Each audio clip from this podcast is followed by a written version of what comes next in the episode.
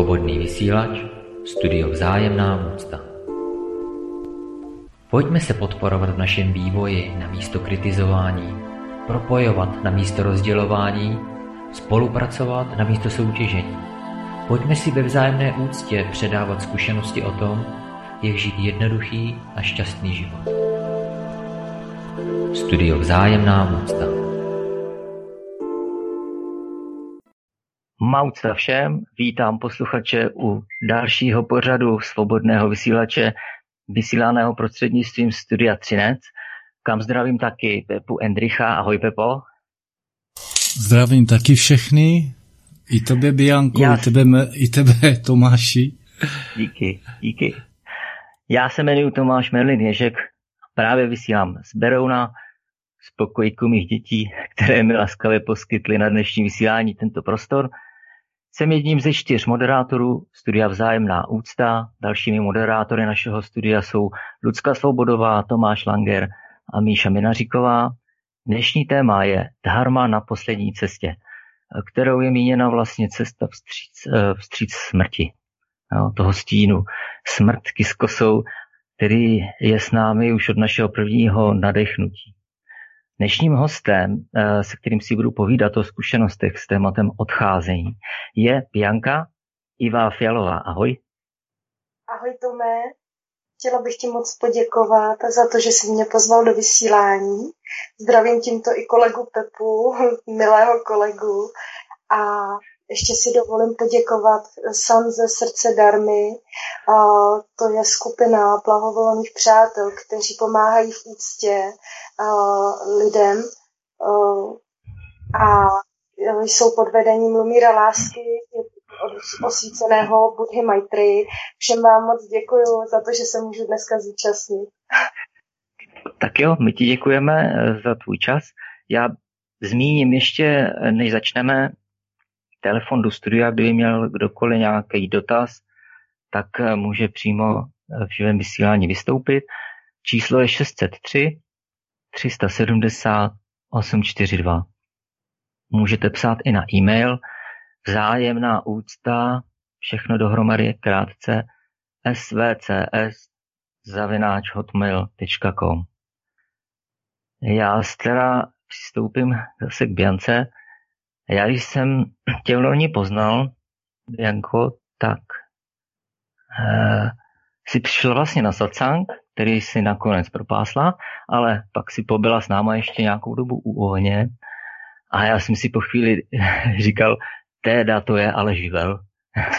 jo, takže mě v tu chvíli vůbec nenapadlo, že doprovázíš lidi na jejich poslední cestě, že vedeš nějakému vnitřnímu míru. Jo. Jsem si říkal, teď si říkám, s touhle energií, jo, takže spíš jsem si říkal, že budeš něco jako partnerský terapeut, protože eh, ty to máš dokonce v názvu na profilu na Facebooku Intim terapeut, tak jsem si to tak jako spojil s partnerstvím. Ale jak to teda, teda Bianko, s tebou je? Jak se takový živel jako ty dostane k doprovázení na poslední cestě? No, děkuji, to je krásná otázka. Kladu si ji často. Nicméně, myslím si, že jsem k tomu no, šla celý život, protože vlastně moje první zaměstnání po studiu na teologické fakultě a sociální práce a charity a tak, tak byla vlastně moje první práce, práce ošetřovatelky v hospici, kde mě fascinovala eh, paliativní péče, kterou prováděly i eh, řádové sestry boromejky. A tam jsem se s tím jakoby setkala poprvé s tím doprovázením, s tím důstojným doprovázením. A Zjistila jsem, že je mi to velmi blízké, už z toho důvodu, že celý život cítím velkou empatii k seniorům a mám k ním blíž, protože si ráda vždycky vyslechnu tu jejich životní moudrost. A tak jsem, tak jsem se postupně tomu začala víc a víc věnovat. Pak jsem začala působit jako intim terapeut, což už si zmiňoval, a e, tam, tam celou dobu jde o to, že se, že se vlastně starám o lidi po, po psychické stránce, nejenom psychologické, ale i psychické. A jde o to, že uh, probíráme takové to niterno to, co je intimní, ta intimní oblast člověka. A čím dál víc mě to vedlo od té, ono se to přelívalo z nějaké mnohdy sexuální oblasti člověka, která člověka trápí, až na to, na to doprovázení. Pořád mě to vedlo k tomu důstojnému doprovázení, takže tomu se věnuju v současné době víc. A i vlastně moje poslední pracovní zkušenost, kterou jsem si vědomě sama připravila pro sebe, tak eh, to byla práce zase ještě v současné době práce se seniory v rámci mm, jedné organizace, něco jako Senior House, takže tam, tam vedu lidi taky eh, k tomu, k tomu pokojnějšímu odchodu. Takhle. Mm-hmm. Jestli to takhle stačí. uh, ano, děkuju. Takže intim terapeut je teda jakýsi terapeut, který vede dovnitř. Uh, jo? Je, takhle chápu to správně. Ano, aby, aby, se, aby se člověk dostal, dostal až sám k sobě do toho svého niterna, vlastně k té své pravdě, což jsem později pochopila, že, že to všechno souvisí s dharmou což jsem mm-hmm. dřív, já jsem to dřív tolik nevnímala, ani jsem se, nechci říct, nezajímala, ale neměla jsem ten vhled, neměla jsem toho budhovo učení, vůbec jsem se k tomu nějak nedostala, jenom okrajově, když jsem jela někam na, na dovolenou do Ázie, tak jsem jakoby tak nějak uh, se setkala třeba s budhovým učením, spíš jenom jako turista, ale mm-hmm. hlouběji jsem se o to začala zajímat vlastně až uh, když Lumír Láska mm, se začal prezentovat nějak víc na, na sociálních sítích a tam mě to hodně oslovilo, tak, tak od té doby, od té doby uh, se věnuji vlastně dármě a jsem také součástí jako skupiny Srdce dármy. Mám možnost to šířit dál, to, co se učím sama od ostatních. Mm-hmm. Uh, mě zajímá, jak se teda proměnil ten tvůj pohled uh, na to umírání, eh, na ten odchod, jestli se v tvé práci, díky tomu, teda té darmě, jak jsi zmínila, jestli se tam e, proměnilo i něco v tom, v, tom prak, v té praxi. Myslím si, že se projevilo zcela zásadně, protože když jsem nastoupila do té mojí první práce, do toho hospice, tak jsem eh, byla ještě taková hodně mladá a celkově jsem jakoby k tomu přišla úplně, že jsem nevěděla ani moc, jako o co jde. Spíš, spíš to bylo, že jsem tam nastoupila pracovat, protože jsem měla velký strach ze smrti a nevěděla jsem, jak s tím naložit a tak jsem se šla podívat té smrti do tváře. Takže jsem spíš hmm. tak jako mm, výukaně přijímala to, co přicházelo a různě jsem si s tím sama nakládala nějak v sobě ale ta moje Mezi tím jsem následně ještě, ještě fungovala jako sociální pracovnice v jednom, v jednom taky sociálním zařízení, takže jsem to viděla i z, další, z dalšího pohledu, že jsem zase uh, se víc věnovala uh, pozůstalým a tak dále, takže jako komunikaci spíš s pozůstalými. A celkově jsem do toho získávala větší a větší vhled. Jsem se víc zajímala třeba o téma eutanázie, paliativní péče, jsem komunikovala s různými kněžními na úrovni rozhovorů a tak.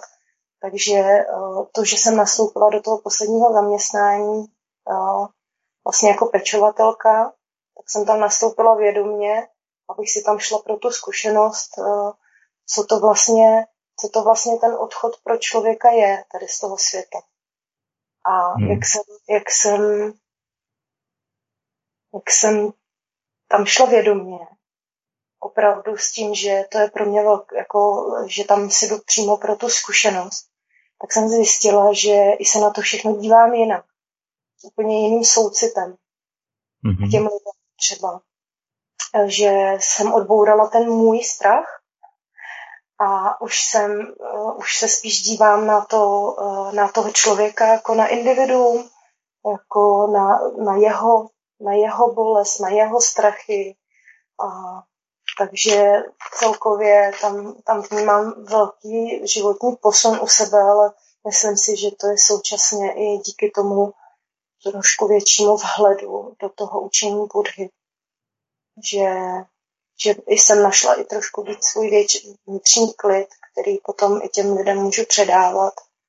A taky jsem, taky jsem si uvědomila, že jak, jak říká uh, Buddha Maitreya, že příčina utrpení lidského je touha po znovu zrození.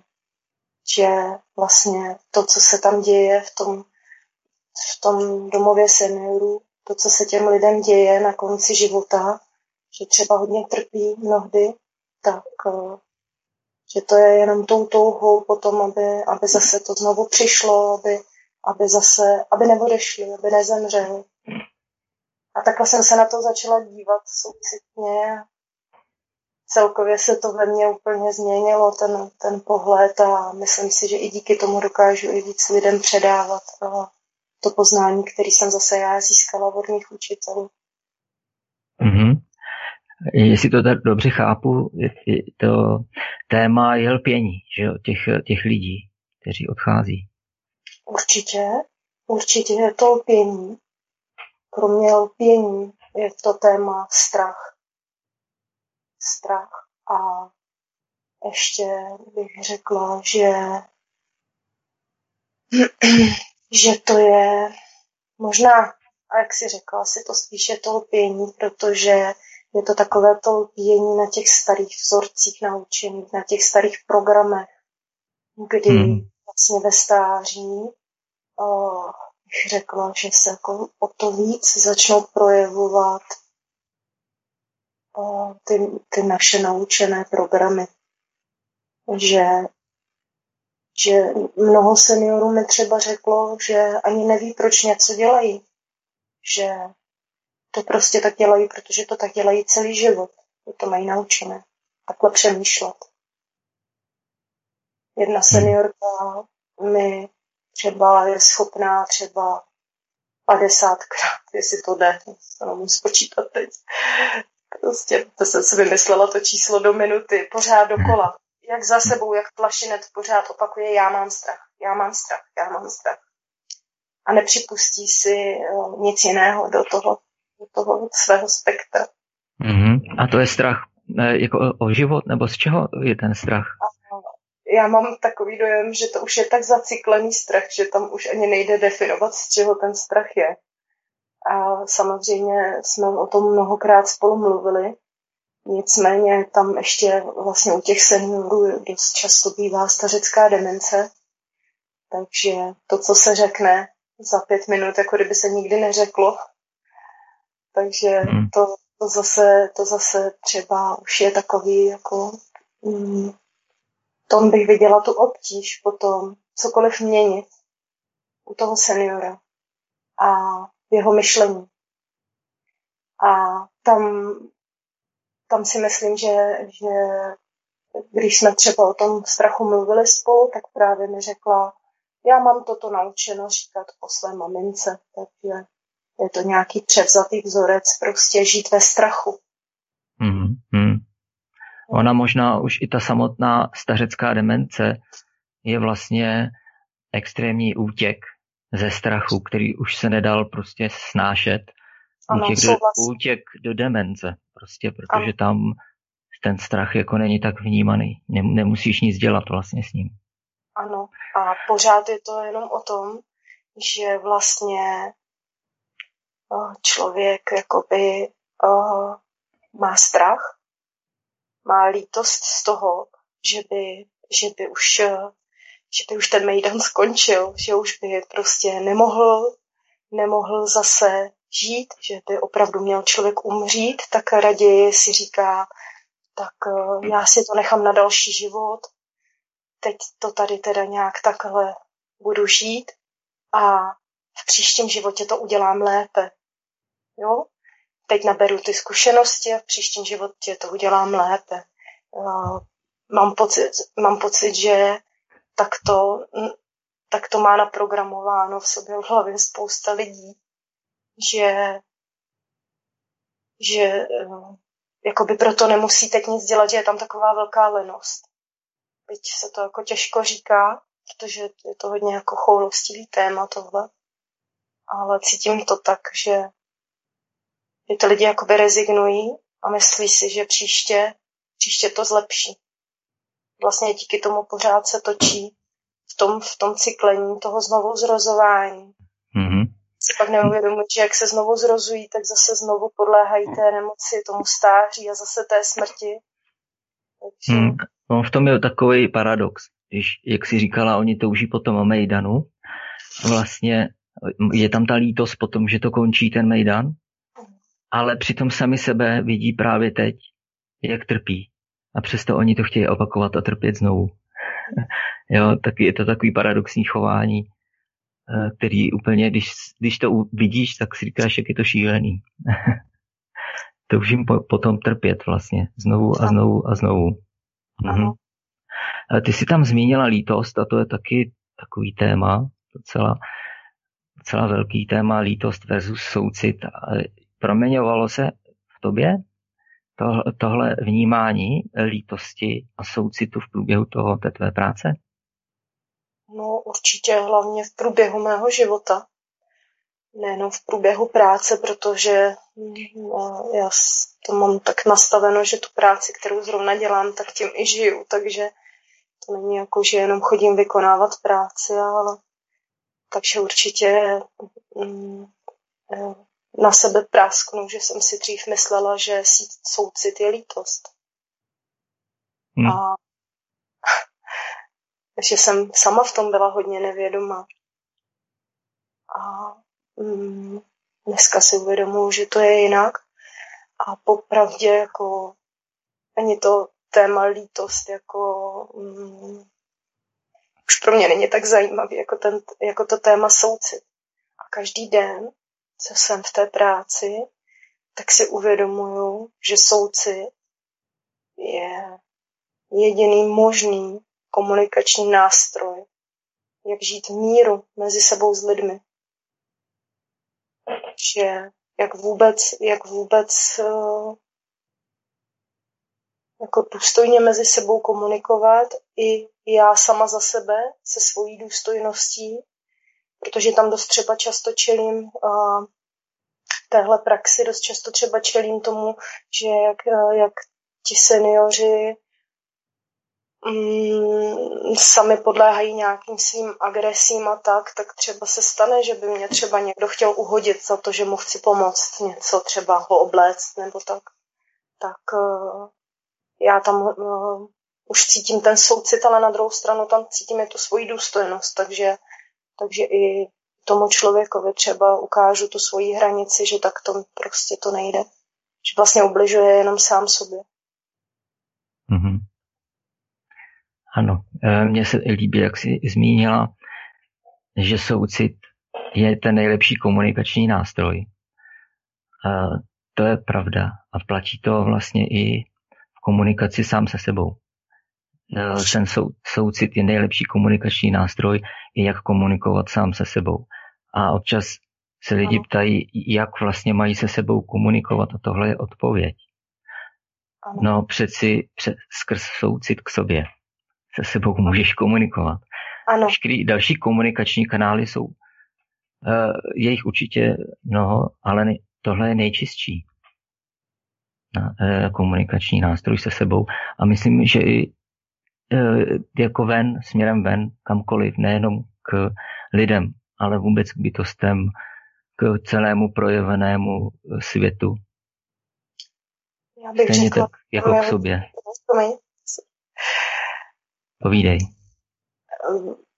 Řek, řekla bych, že tam hodně jakoby je takový až někdy uh, uh, tenký let mezi tím, že člověk má jakoby sklon třeba na sebe nahlížet jako zaujatě trošku že u toho soucitu je pořád potřeba ten, ta nestranost právě. Dívat se na sebe, nahlížet na sebe i právě s tím soucitem, s tím nestraným, že, že eh, jako si neu, neutíkat do, do té sebelítosti a, a do, toho, do té roli oběti a tak. Hmm.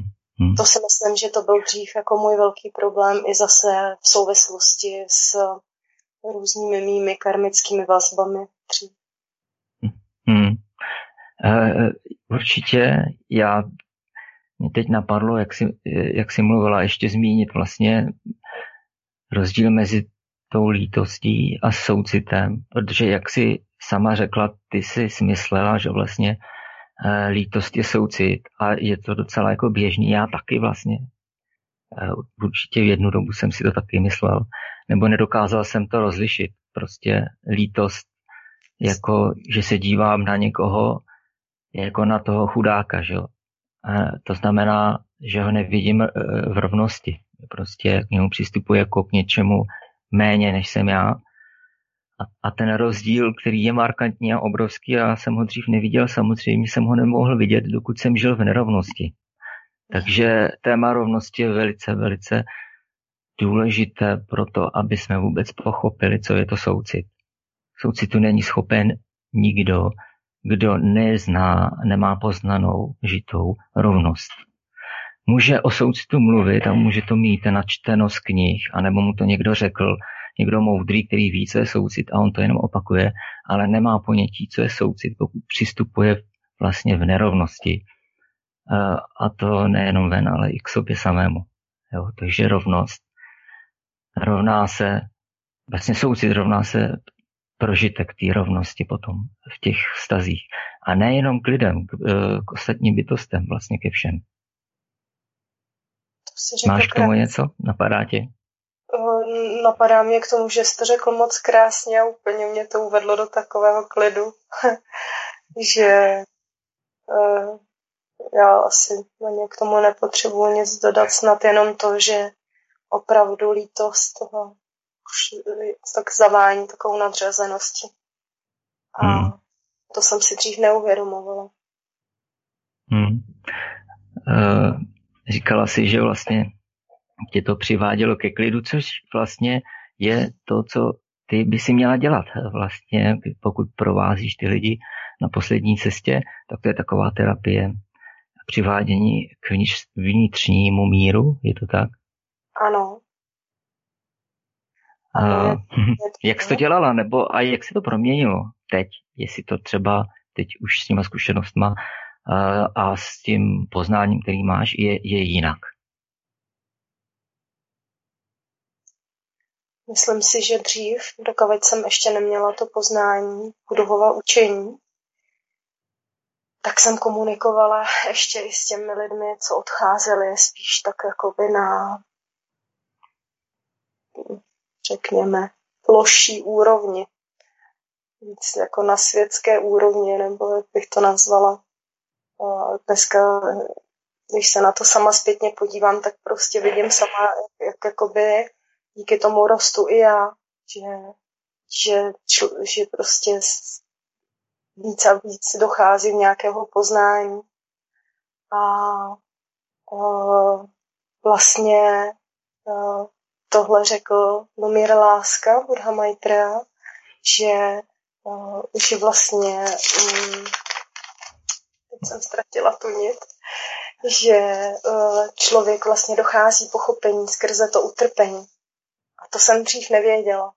Že jsem si tím třeba i musela sama projít nějakými mm, různými nepříjemnostmi, že jsem, že jsem možná právě třeba i cítila tu lítost, ne ten pravý soucit k lidem a tak. A dneska, dneska vím, že když, eh, když eh, ty lidi doprovázím, tak eh, to nedělám, protože ano, teď zrovna někdo je na odchodu, ale protože protože sama, sama to tak cítím, že je, bych ráda tomu člověkovi pomohla tím mým vhledem a, pomohla, a ráda bych pomohla proto, protože eh, třeba vím, co ještě můžu pro toho člověka udělat, eh, aby se mu třeba trošičku ulevilo, aby došlo nějakého většího pochopení.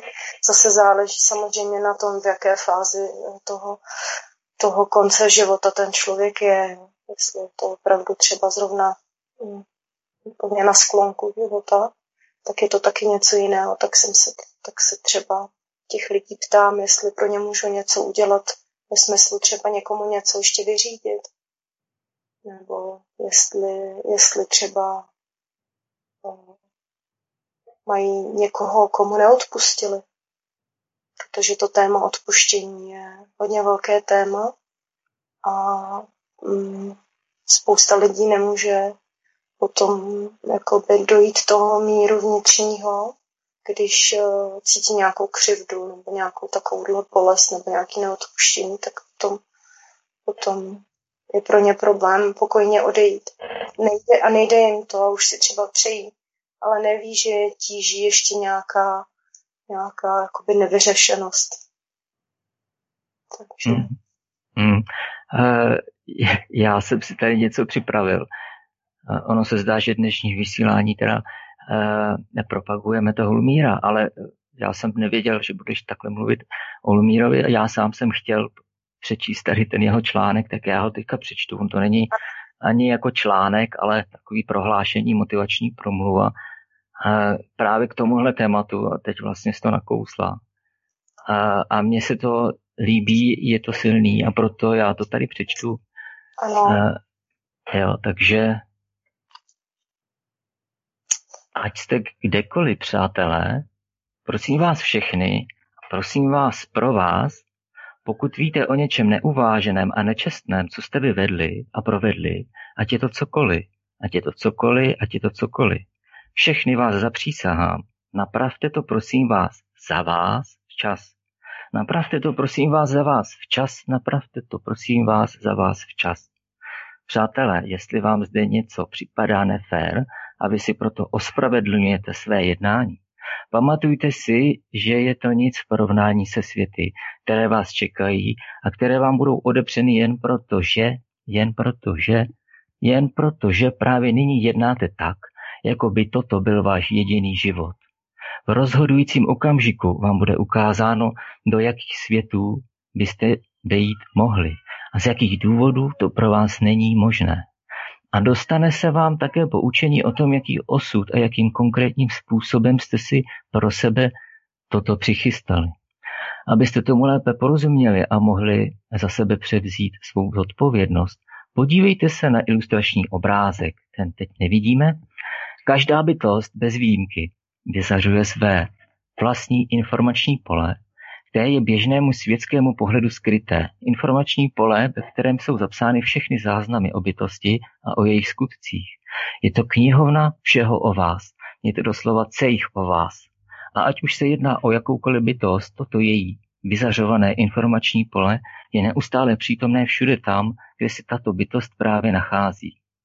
Pokud je toto vaše vyzařování kompatibilní s, vyza, s vyzařovanými kvalitami těch či o něch duchovních oblastí, v závodce budhovská pole, splňujete kritéria pro to, abyste do těchto budhovských oblastí mohli uskutečnit vejítí.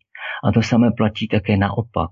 Tedy dle toho, jaký je morální základ té které bytosti, taková je karma bytosti jak pravdivé je toto vyzařování, taková je odměna na onom světě. Žádná z bytostí nemůže obelhat Boha. Abyste tomu lépe porozuměli a mohli za sebe převzít svou odpovědnost, představte si mezistav Bardo tak, jako byste si první školní den ve třídě prdli, ten prd strašlivě smrděl a každý věděl, že jste to byli vy. V přítomnosti vysoce inteligentních bytostí, jako jsou budhové, jste neustále nazí. Budete to proto vy sami, kdo si proto, co nesete, proto, co je třeba očistit, budete připadat trapní, nedůstojní a nehodní přítomnosti vysokých bytostí, protože vy sami v jejich přítomnosti uznáte, jak na tom jste. Aniž by vás tomu někdo nutil, soudit se budete tak, jako vždy vy sami. Proto vám všem říkám, že když spíte, bdíte. Neustále bdíte. Jste neustále přítomní všemu, jen si tak hrajete na to, že sníte o tom, že sníte, že jdete spát, že se právě věnujete aktivitě spánku, že něco významného děláte. Přitom je to všechno jenom zkouška.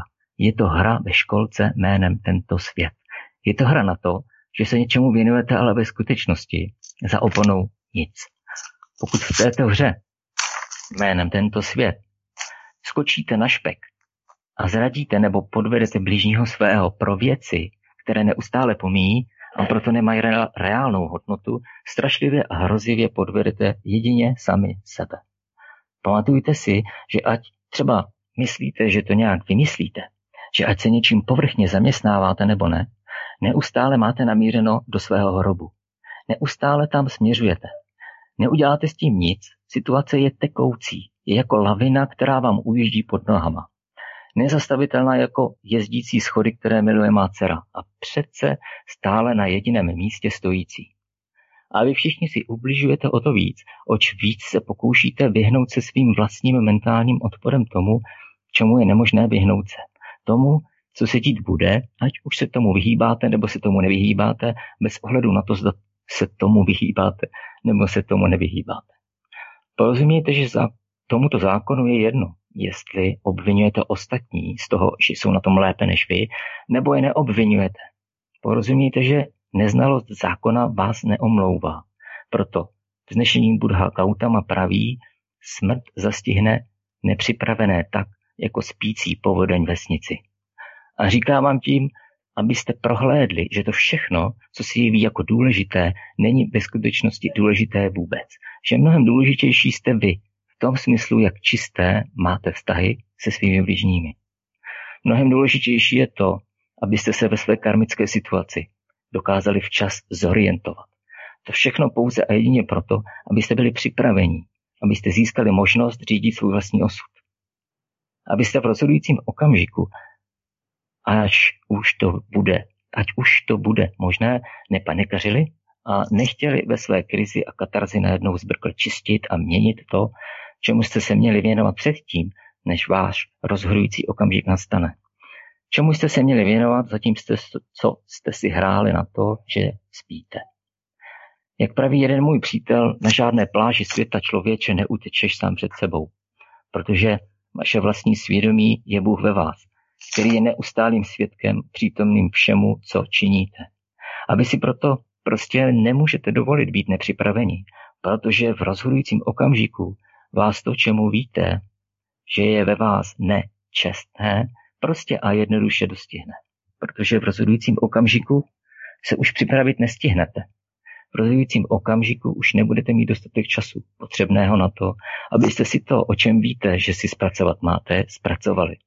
A pokud v rozhodujícím okamžiku připraveni nebudete, přítomnost milosti boží prostě a jednoduše neustojíte. Spanikaříte a budete to nakonec vy sami, kdo si to všechno prostě neodpustí. Aniž by vám k této vlastní sebedestrukci kdokoliv pomáhal, anebo snad přál něco špatného. Jinými slovy, přátelé, situace se má tak, že vy se prostě a jednoduše bez milosti všech budhů neobejdete. Ochraňuji vás ruka páně. Nenechte se nikým, komu na sobě ani na vás nezáleží, obelhat v tom, abyste dali své svolení a jednali proti svobodné vůli jediné jedné bytosti. Protože to, co tím získáte, je prach u cesty. Přátelé, smrt není zlá. A problémem e, není ani to, kým jste nebo nejste. Jsou zde ale jisté meze, které si prostě nemůžete dovolit překročit. Nyní vám to včas říkám. To proto, aby byla i pro vás smrt milostivá. Nechoďte pak za mnou a neříkejte, že jsem vám to včas neřekl, protože já s vámi tu zkušenost, když si za mnou stěžovat chodíte, mám. Přeji vám tedy jen ty šťastné volby a blahovolné přátele, které vás vedou ke světlu a ne naopak. S láskou a úctou mluví láska Buddha Maitreya.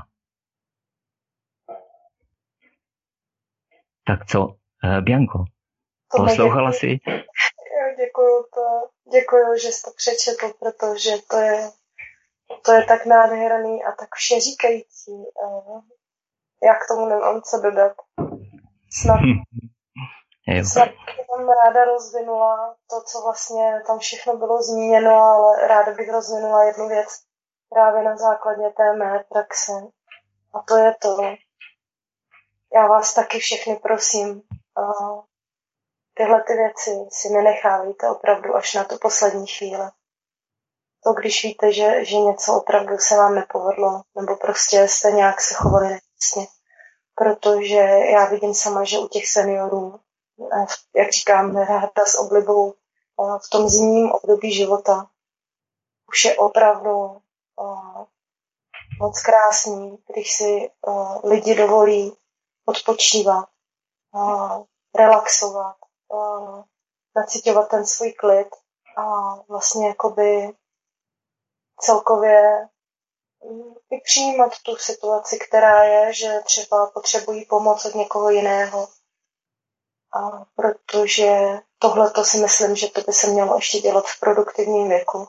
A, a opravdu no, to zimní období, ten, ten sklonek života si, si nechat jako takový jako takovou návštěvu lázní, nebo spíš takovou jako už dovolenou po celém tom životě, kdy eh, člověk jenom pracuje a, a má děti, rodinu a, a je v takovém různém běhu, tak ještě v tom době té, té vitality je to opravdu podle mě hodně podstatné se to mohla věnovat.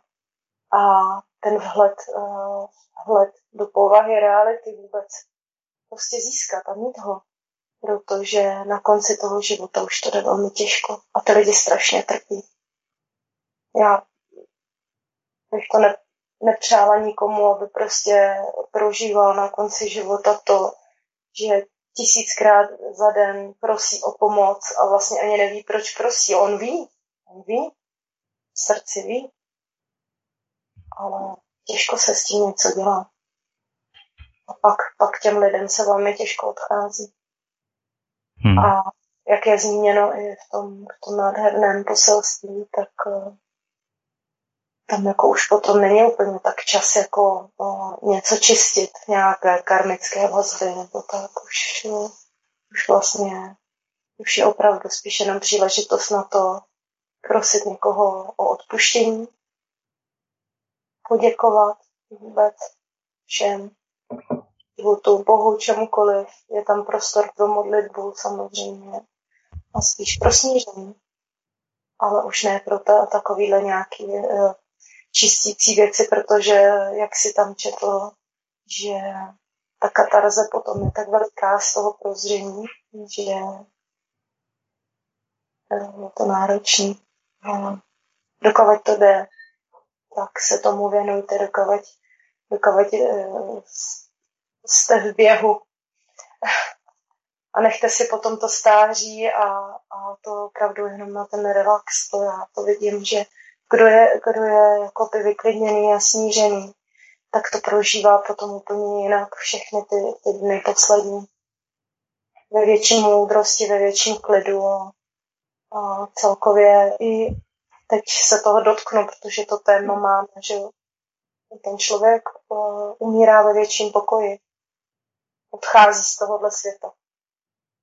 Fyzicky umírá, já mluvím o umírání fyzického těla. Tak eh, třeba potom ty lidi ucnou a neprochází si prostě nějakými bolestmi a tak. Hmm. Uh, v čem si prosím tě, Bianko, nalezla teda tu odpověď na to, co dělat? Když se rozhodnu, že se budu třeba začít čistit a rozvíjet svůj morální základ, abych se ve chvíli, kdy budu stát sám před sebou, ve chvíli smrti sám ze sebe nestyděl. Čím si nalezl odpověď na to, co mám dělat teda? Hmm. Odpověď jsem našla taky až, až různým, různým uh, zkoumáním životním a, a všemi různými krkolomními uh, prostě metodami, které jsem sama na sobě zakoušela, ale jediná metoda, která mi opravdu pomohla a která mi fakt změnila život a která nezměnila jenom můj současný život, ale vlastně dokázala i sáhnout do mých životů předchozích, do minulosti, do minulosti mě i celé mé rodiny, nejenom mě. A i vlastně tím pádem formuje i moji budoucnost třeba moje následující zrození nebo nezrození, tak, eh, tak je rozvazování karmických svazků. Rozvazování karmických pout. A tomuhle se vlastně věnují průvodci eh, ze skupiny Srdce Darmy. Eh, a je to o tom, že napíšeš Tome dopis svým rodičům a napíšeš jim tam všechno, co tě bolí, co ti kdy ublížilo, co si tam neseš sobě za křivdu. Samozřejmě, kromě toho, že tam napíšeš to, co tě bolí, tak tam přijde vlastně odpuštění současně s tím. A dokonce jo, tam zmíníš i to, že prostě toho rodiče miluješ a že neexistuje žádná vina ani žádná chyba, která by tě mohla zbavit lásky prostě k tomu člověkovi, kterému píšeš. A že vlastně rozvazuješ díky tomu ve, veškeré vazby minulé, i současné, i budoucí. A že už nechceš prostě žít tak to, jako to bylo do, do posud. Mm-hmm. Já, jsem, já jsem takto napsala dopis i sama sobě. Pro, a právě si myslím, že to i souvisí s tím mým povoláním, protože já jsem uh, žila v té druhé polaritě, že jsem neměla strach ze smrti, který jsem si vlastně odbourala i tou prací, ale já jsem si, ani jsem, aniž bych to tušila, uh, jsem si nesla vel, velkou bolest uh, z toho, že jsem se vůbec narodila. Měla jsem to jako velký pocit viny v sobě. A od toho se odvíjel můj celý další život, že jsem se vinila za to, co jsem způsobila třeba své mamince tím, že jsem se narodila své rodině. A souvisí to i s nějakými jako, mm, programy, které jsem slýchala v mém životě, že kdybych se bývala nenarodila a tak, možná to spousta lidí z nás zná, že kdyby se moji rodiče náhle nepotkali a tak dále a tak dále, tak uh, jsem si to opravdu nesla jako velké břemeno. A hodně mě to limitovalo v mém životě. Tak jsem, tak jsem sobě za pomocí průvodce Míši Mináříkové napsala dopis. A hodně jsem plakala u toho. hodně jsem plakala a hodně se to čistilo všechno ve mně. Ale dokázala jsem si sama sobě díky tomu odpustit a přijmout si taková, jaká jsem. A vlastně tu podobnost bych viděla i v tom, že když se takhle píše uh, dopis rodičům, tak vlastně ten základ je stejný, že jo. Tak já jsem takhle ještě napsala i svojí dušičce. Aha, aha. Tak eh, to by mě zajímalo, dopis sám sobě. Uh, neměla bys ukázku? vzala, jsem si ho, vzala jsem si ho k sobě, kdyby na to vyšel prostor. A tak ukázku. No. Začala jsem tím, milá Ivanko, holčičko. Holčičko proto, protože jsem se vždycky sama cítila jako malá holčička. Jo. Pořád nedospěla. Holčičko, píši ti tento dopis, protože vidím, jak velkou bolest si způsobuješ. Jak žiješ nedůstojný život a jak se cítíš malá. Vím, že se velmi obvinuješ za to, že jsi se rozhodla projít, přijít na tento svět a jak tě tato vina za, zabíjí. Tvé nepřijetí sebe a života je tvojí lhostejností a stagnací, kdy už nemůžeš žít. Vidím, holčičko, jak nechceš žít. Vidím, jak nemáš sílu se milovat a přijmout se. Tvá vina je tak destruktivní, protože si dovolila, aby tě celý život ponižovali a neuznávali. Vidím to jako tvůj projev bolesti a velkého smutku. Mám pokračovat? Asi ne. To je na konci, super. Na, na konci, na konci, uh, na konci vlastně jsem potom napsala to své uznání a to bych právě přečetla jako nejdůležitější. Uh, já jsem to hrozně naškrábala. V slzách jsem to psala, tak, tak se mi to těžko čte. Uh, uh, napsala jsem, neexistuje vina, Ivanko, ani chyba, ani zločin, který by tě zbavil mé lásky.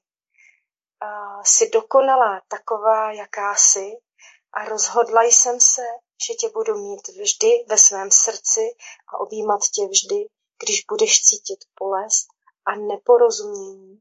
Už tě nikdy neopustím. Miluji tě a nikdy to nebylo jinak. V momentě, kdy jsem psala tento dopis, tak jsem uh, neučinila, ale vlastně to, co se činí při normálním psaní dopisu rodičům. A to je to zásadní, že si člověk, že, eh, že potom ten dopis se fyzicky předá nebo pošle poštou. Tam je to zásadní, že to, bez, eh, to bezpodmínečné přijetí té situace, jaká je. Ale já jsem si to ještě teď dozvědomila, děkuju Tome. Tím, že jsem aspoň ten úryvek přečetla, tak je to jako kdybych ten dopis si sama sobě poslala. ano, ano, to je pravda a já jsem rád, že jsem tě tady vtáhl do té šlamastiky, že si musela celému éteru přečíst tento dopis. Eh, já jsem ten střed vynechala, protože to vlastně bylo víceméně mě to kolem jednoho a toho samého tématu. Dokonce jsem tam napsala i, že se cítí, cítíš se jako hovno, po kterém můžou všichni šlapat. Že to no, sama dovolíš. Já tomu dám, já si mu můžu tomu dodat, vlastně ty s tím dopisem odhalila z, uh, svoji podstatu. Ano. Každý z nás je dokonalý. Každý z ano. nás je ten tvůrce, který si může tvořit svůj život. To je, tam to bylo i ten začátek toho dopisu, i ten konec, vlastně ten konec to ukazoval. Beru se taková, jaká jsem. Jo? Nemám žádné problémy se sebou. Znám se. Miluju se. Miluji se, ano. ano. To je nádherný.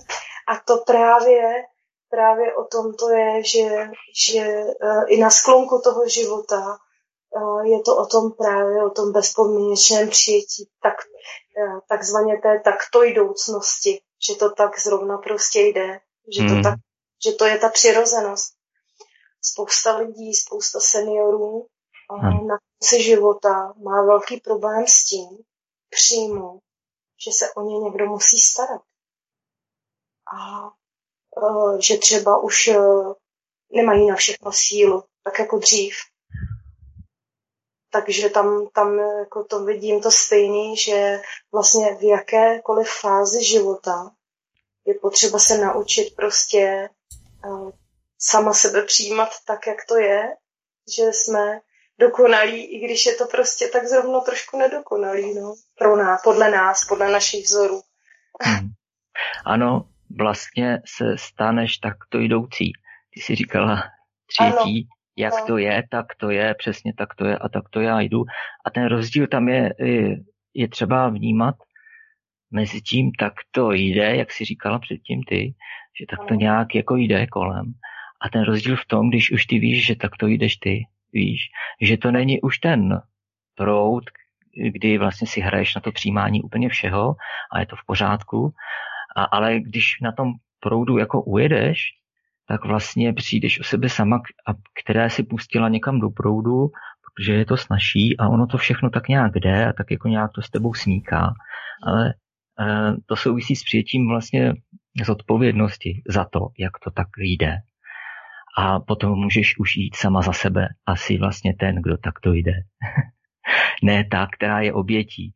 Jo? Protože já jsem se setkal a setkávám se s tím e, opakovaně, e, že lidi, kteří třeba za mnou chodí na, na, na nějaká sezení, teď jsem něco zaslechl pípnout, tak to nic.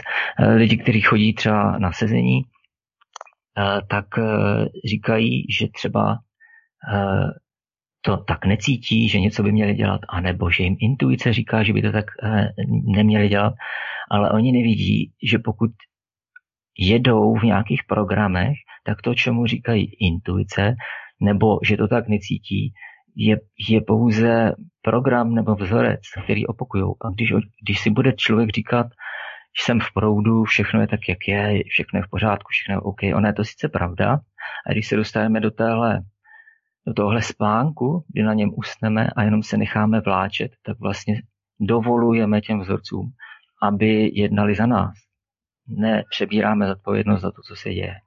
A ten přechod z toho nechat to tak, jak to jde, k tomu takto jdoucí, je to přijetí zodpovědnosti za všechno, co se děje. Tak prosté to je. hmm. Ano, ale lidi by taky měli vidět, když se bavíme o tom, o té smrti nebo o té změny dimenzí, že ty smrti existuje sedm. Já řeknu první a poslední. Ta první je, že ten člověk si sedne, v klidu, v pohodě, rozloučí se a odejde. A ta nejhorší smrt je, za prvé odchází v bolestí, on totiž nenaplnil svůj život. Odchází v bolestí, teď odejde, v nepochopení teda, a teď se ještě dívá z, toho, z té druhé strany na své potomky, jak se tam vraždí kvůli pěti koruně. Ty hmm. máš ty to, ty no, to a to je teprve bolest. A já teda se můžu neže pochválit, ale já jsem měl nejlepšího kamaráda, který mi před několika lety umřel. A on byl uh, prostě my jsme se nikdy nemohli bavit o politice, my jsme stáli každý na jednom druhém poli, ale náš společný zájem nás velice, velice eh, jako sjednocoval, takže ten společný zájem jsme udržovali, tu politiku jsme tenkrát vynechávali. Až na sklonku jeho života jsme se i k tomuto vrátili. Ale on se mě ptal právě na to, jak to má udělat, že přece jenom, že on byl ještě o 8 let starší než já, jak to má udělat. Já jsem říkal, no to máš jednoduché, no musíš se srovnat se svými dětmi, musíš se srovnat se všemi, u kterých si myslíš, že ti ukřivdili, nebo ty jsi ukřivdil jim, ale navíc hlavně ty děti udělej, protože ty jim dopředu rozhodní, co kdo bude mít. A on šel na banální zákrok do nemocnice a po banálním zákroku zemřel.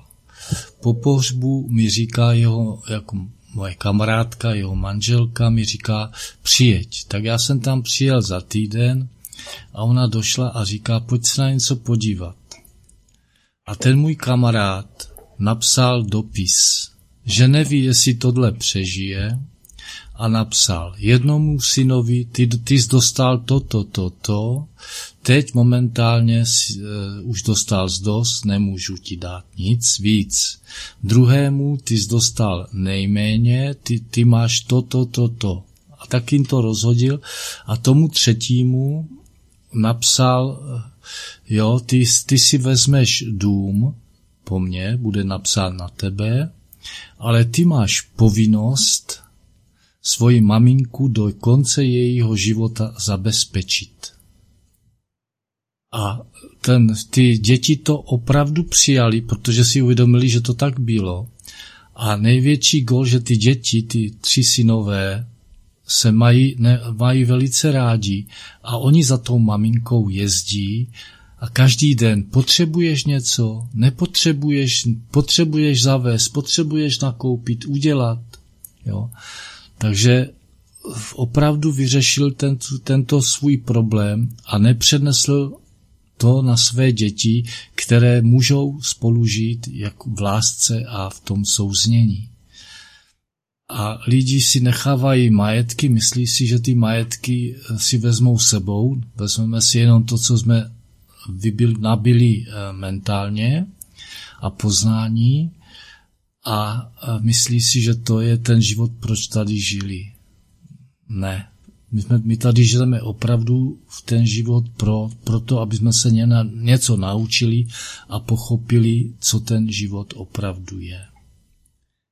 A ještě hmm. jednu, ještě jednu věc jenom zmíním, tady se vlastně bere eh, jako čas, eh, budoucnost, přítomnost, minulost. Každý z nás žije nebo většina z nás žije buď v minulosti nebo v budoucnosti. V přítomnosti žije málo kdo. Ale v tom vesmíru existuje jenom jeden jediný čas a ten čas se jmenuje věčnost. Právě proto by si lidi měli uvědomit, že v, tom, v tomto přítomném okamžiku, jestliže něco změním, tak měním minulost a měním zásadně i budoucnost. A to je ta nej, největší krása a největší spravedlnost tohoto života. Toť asi vše. Děkuju. Děkuji za doplnění. Ano, souhlasím, že velký význam vlastně má ta rodová karma, která se přenáší právě z těch rodičů na děti a je vlastně vysvobozením pro celý ten rod, pokud ten, ta bytost si uvědomí ty, tu karmu, uvědomí si tu tíhu, kterou nese on a nesli všechny, nesli předtím třeba otcové nebo matky. A pokud on to očistí, tak ne, nejenom, že vlastně zachrání sebe, ale zachrání celý, celý ten rod. Jak ten, který vlastně po něm přichází, tak tím, že už ji nepředává dál tu rodovou karmu, tak eh, jim vlastně dává milost. Ale tu samou milost dává i na druhou stranu, protože eh, pokud je tam nějaká těžká rodová karma, kterou si přenáší po generace a on to zastaví, tak vlastně velmi uleví karmicky i všem vlastně eh, v tom rodu naspět. Takže takzvaný rodosvit, jak říkají slované rodosvit, anebo jak eh, říkají buddhisté, prostě rozvazování karmických svazků určitě má smysl pro každou bytost, protože každý si nese něco. Nebuďme naivní. E, spoustu lidí říká, no jo, já jsem šťastný, tak co bych si řešil s rodičema. Ale právě to, co řekl, tak je velmi podezřelé. Prostě hm, i když člověk měl, řekněme to, dětství spokojený nebo šťastný, nebo si to myslí, tak je tady spousta takových podprahových programů, o kterých prostě neví, dokud je neuvidí a třeba zjistí, že trpí a že si celou dobu nějak lhal. A nemusel být ten člověk uh, nějak týraný v dětství jo, nebo uh, mít nějaký velký křivdy. Ale už, už ta samotná skutečnost, že na tento svět přicházím skrze matku, je prostě taková skrytá křivda za tím životem, je vlastně to, že do toho utrpení si mě matko přivedla ty. třeba, třeba takhle. ne, ne, ne, díky za to, že jsem tady, jo. Skrze tebe. Ano, ano, ano, ano, to tam je právě ono, pokud ten člověk to tam má nevědomě a vlastně nenávidí život a neví proč, tak to tam může mít třeba skrze tu matku takto, ale ono je to tam samozřejmě obojí, protože s tím uvědoměním, jak to je a tím, že vlastně trpět nemusím, si uvědomím, že vlastně tu matku miluju.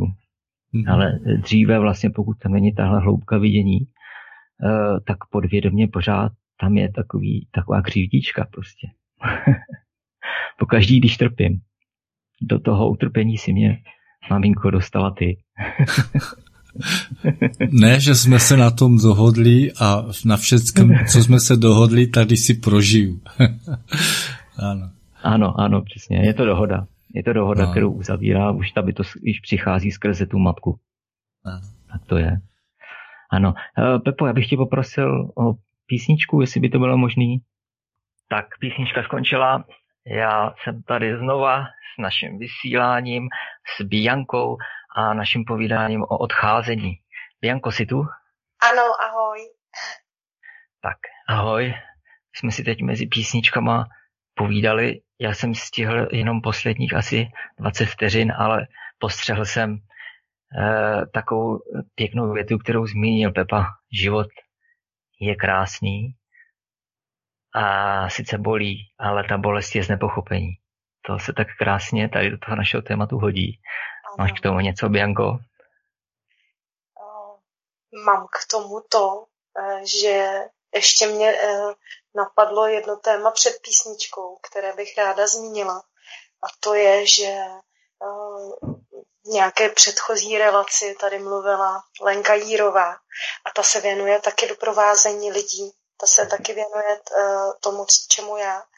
A ona nádherně popsala vlastně to rozvazování karmických svazků o tom eh, ve smyslu, že tam člověk jakoby čelí těm svým eh, teď nemůžu najít to vhodné slovo, že, eh, že vlastně člověk to všechno uzří, všechny ty svoje křivdy a všechny ty svoje bolesti, to jsem chtěla říct, že to mě na tom moc zaujalo, protože díky tomu jsem si to i já sama víc zvědoměla proč je to vlastně tak jako zásadní a tak důležité. Že vlastně se podíváme na ty svoje vzorce staré, jak si o nich ty mluvil, že, že člověk někdy má tendenci jako říkat, a já jsem šťastný a, a mě vlastně nic netíží, ale ono to tak úplně není. A i, i, to, i tohleto, že člověk řekne, tak, eh, tak je vlastně mnohdy jako nějaký program, že to odkládá někam, za, eh, zabaluje do hezkého pozlátka. A my jsme si s Pepou povídali taky právě v čase písničky a Pepa zmínil i krásné věci ve smyslu, že, že takhle třeba nejenom na poslední cestě, ale i na cestě třeba někde vlakem a popovídá s někým třeba o tom, jak žije a co se vlastně tomu té bytosti děje v současnosti a že to právě bývá dost často následkem třeba neodpuštění něčeho z minulosti a táhne se to třeba i do další generace, že třeba se to pak přenáší i na, na zdraví potomka. Tak eh, tohle téma jsme s Pepou měli a proto řekli, že život je krásný, ale vlastně, vlastně mm, na základě nějaké bolesti právě a na základě toho utrpení docházíme toho pochopení. No. Ano. Takže to utrpení je vlastně potřeba. Jak řekl Buddha Gautama, že je potřeba si uvědomit, že, že ten náš život v našem lidském těle prostě utrpení je. Ano. A když, když, eh, když to pochopíme, tak teprve potom se s tím dá dál pracovat. Ano, ano. A to utrpení je vlastně ukazatel vlastně k tomu, že můžeš být svobodná prostě. A bez toho uvědomění přijetí toho utrpení prostě nemůžeš být svobodná. Takhle je to jednoduchý. Já, já jsem si vzpomněl, když jsi teďka mluvila na toho dementního člověka, jak jsme se o něm zmiňovali předtím, eh, třeba, že to je jako forma útěku před tím strachem, který už se nedá snášet. No tak vlastně eh, i to, že ten člověk je dementní, neznamená, že tě ve skutečnosti neslyší. Pokud ano. připustíme to, eh, že vlastně on utíká akorát od strachu, tak na určité úrovni tam někde je. A to znamená, že i když si v přítomnosti takového člověka, tak ty normálně můžeš mu předávat, tak jak říkala Pepa, že v tom vlaku si povídá s lidma, tak ty i tomuhle člověku, který vlastně vypadá, že ti nerozumí, vůbec neví, o čem mluvíš, i tomuhle člověku můžeš přesně to samé dát protože ty víš, že to někam tam do těch hlubších úrovní prostě eh, předáváš. A třeba pokud děláš to, co ty děláš, třeba to, to tvoji činnost, tak eh, je to svým způsobem nejenom příprava na smrt, ale je to i příprava na nové zrození. Ano. A když vidíš, že ten člověk, který je prostě ve stavu, kdy to na tomhle světě už vzdal, tak ty víš jedno, že ten člověk přijde znovu. Ano. Protože uh, není ve stavu, kdyby si řekl, že je osvícený a že už se nikdy nezrodí. To znamená, že jsi si vlastně téměř jistá, že ten člověk se narodí znovu. A to, co ty vlastně v tu chvíli pro něj můžeš udělat, není, že mu před, budeš předávat darmu, jak teďka vlastně netrpět, ale vlastně obecně uh, ono to pro něj bude mít význam v tom příštím zrození. Teď teď třeba nemůžeš udělat, jak jsi říkala předtím, že vlastně nemůžeš udělat pro ně nic, tak svým způsobem nemůžeš, ale i můžeš, ale už ne pro tento život. Řekl jsi to nádherně. Děkuji, Tome, fakt úplně krásný, protože já často uh, o sobě přemýšlím jako o takovém převozníčku uh, z jednoho života do druhého, kdy uh, vlastně jenom jakoby ulehčuju ten, ten strach z toho přechodu do toho nového života, protože, jak říkáš, si uvědomuju už na základě toho poznání svého vlastního, že ten člověk se zrodí znovu. A opravdu uh, dělám to, co říkáš, že i když uh, je to taková hra jako s dítětem, že to dítě dělá, aha, já tě neslyším, já ti nerozumím, já nevím, co říkáš. A já stejně i tak to tomu člověkovi e, říkám. Stejně tak mu vlastně jakoby předávám e, to moje poznání, které jsem zase díky mým učitelům získala, tak, e, tak ho předávám, protože vím, že ono to semínko tam se někde zaseje a zase, zase třeba v tom dalším životě už z toho bude moc třeba čerpat. Byť to získal na sklonku života, ale to, jestli to na sklonku života pochopil nebo ne, už je na něm, ale určitě to aspoň, aspoň nějakou, mm, nějakou úlohu v tom novém životě hrát bude a o tom jsem přesvědčená, že to tak je. A ano. proto, proto uh, já využívám každé volné chvíle uh, v uvozovkách pozornosti toho člověka, ať už dělám jakoukoliv nějakou prostě um, hygienu na, na fyzické úrovně nebo, nebo prostě eh, celkově prostě mám možnost třeba zrovna eh, toho člověka třeba mu dávat, podávat stravu nebo tak, tak eh, to vnímám jako prostor pro jeho pozornost, tak mu tyhle sdělení prostě předávám. Eh, třeba když někoho sprchuju, tak mu eh, zpívám buddhistické mantry a povídám mu, povídám mu o tom, eh, povídám mu o tom právě o tom strachu a o tom, o tom všem celkově. Samozřejmě na nějaké jako soucitné úrovni, ne, na úrovni nějaké důstojnosti a tak. A taky je to individuální s kým jak se můžu bavit zrovna, kdo jak jakoby eh, to přijímá třeba, že prostě ten odchod nastane a tak. A já si eh, na tom hodně uvědomuju, že eh, tohle to všechno, to moje mnohdy až divadlo, kdy, kdy prostě to s těmi lidmi hraju tu hru, že, že nechtějí poslouchat a já jim třeba do toho tu mantru zpívám a předávám jim něco, tak tak si uvědomuju, že vlastně i díky tomu jakoby zvelebuju ten, ten jejich současný život, že třeba i tu situaci, tu přítomnost zpříjemňuju, takže se necítí prostě třeba poníženě, že zrovna vykonávám činnost, kterou třeba intimní hygienu, která prostě není jakoby moc pro člověka důstojná, že, jí, že mu někdo s tím pomáhá. Takhle. Takže tohle se mi moc na té práci líbí, protože tam jsem v té přítomnosti. Tam to cítím úplně nejvíc a tam žiju teď.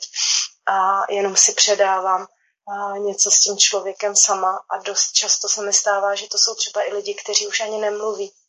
A i sama na sobě vnímám, jak, jak ta neverbální komunikace je úžasná.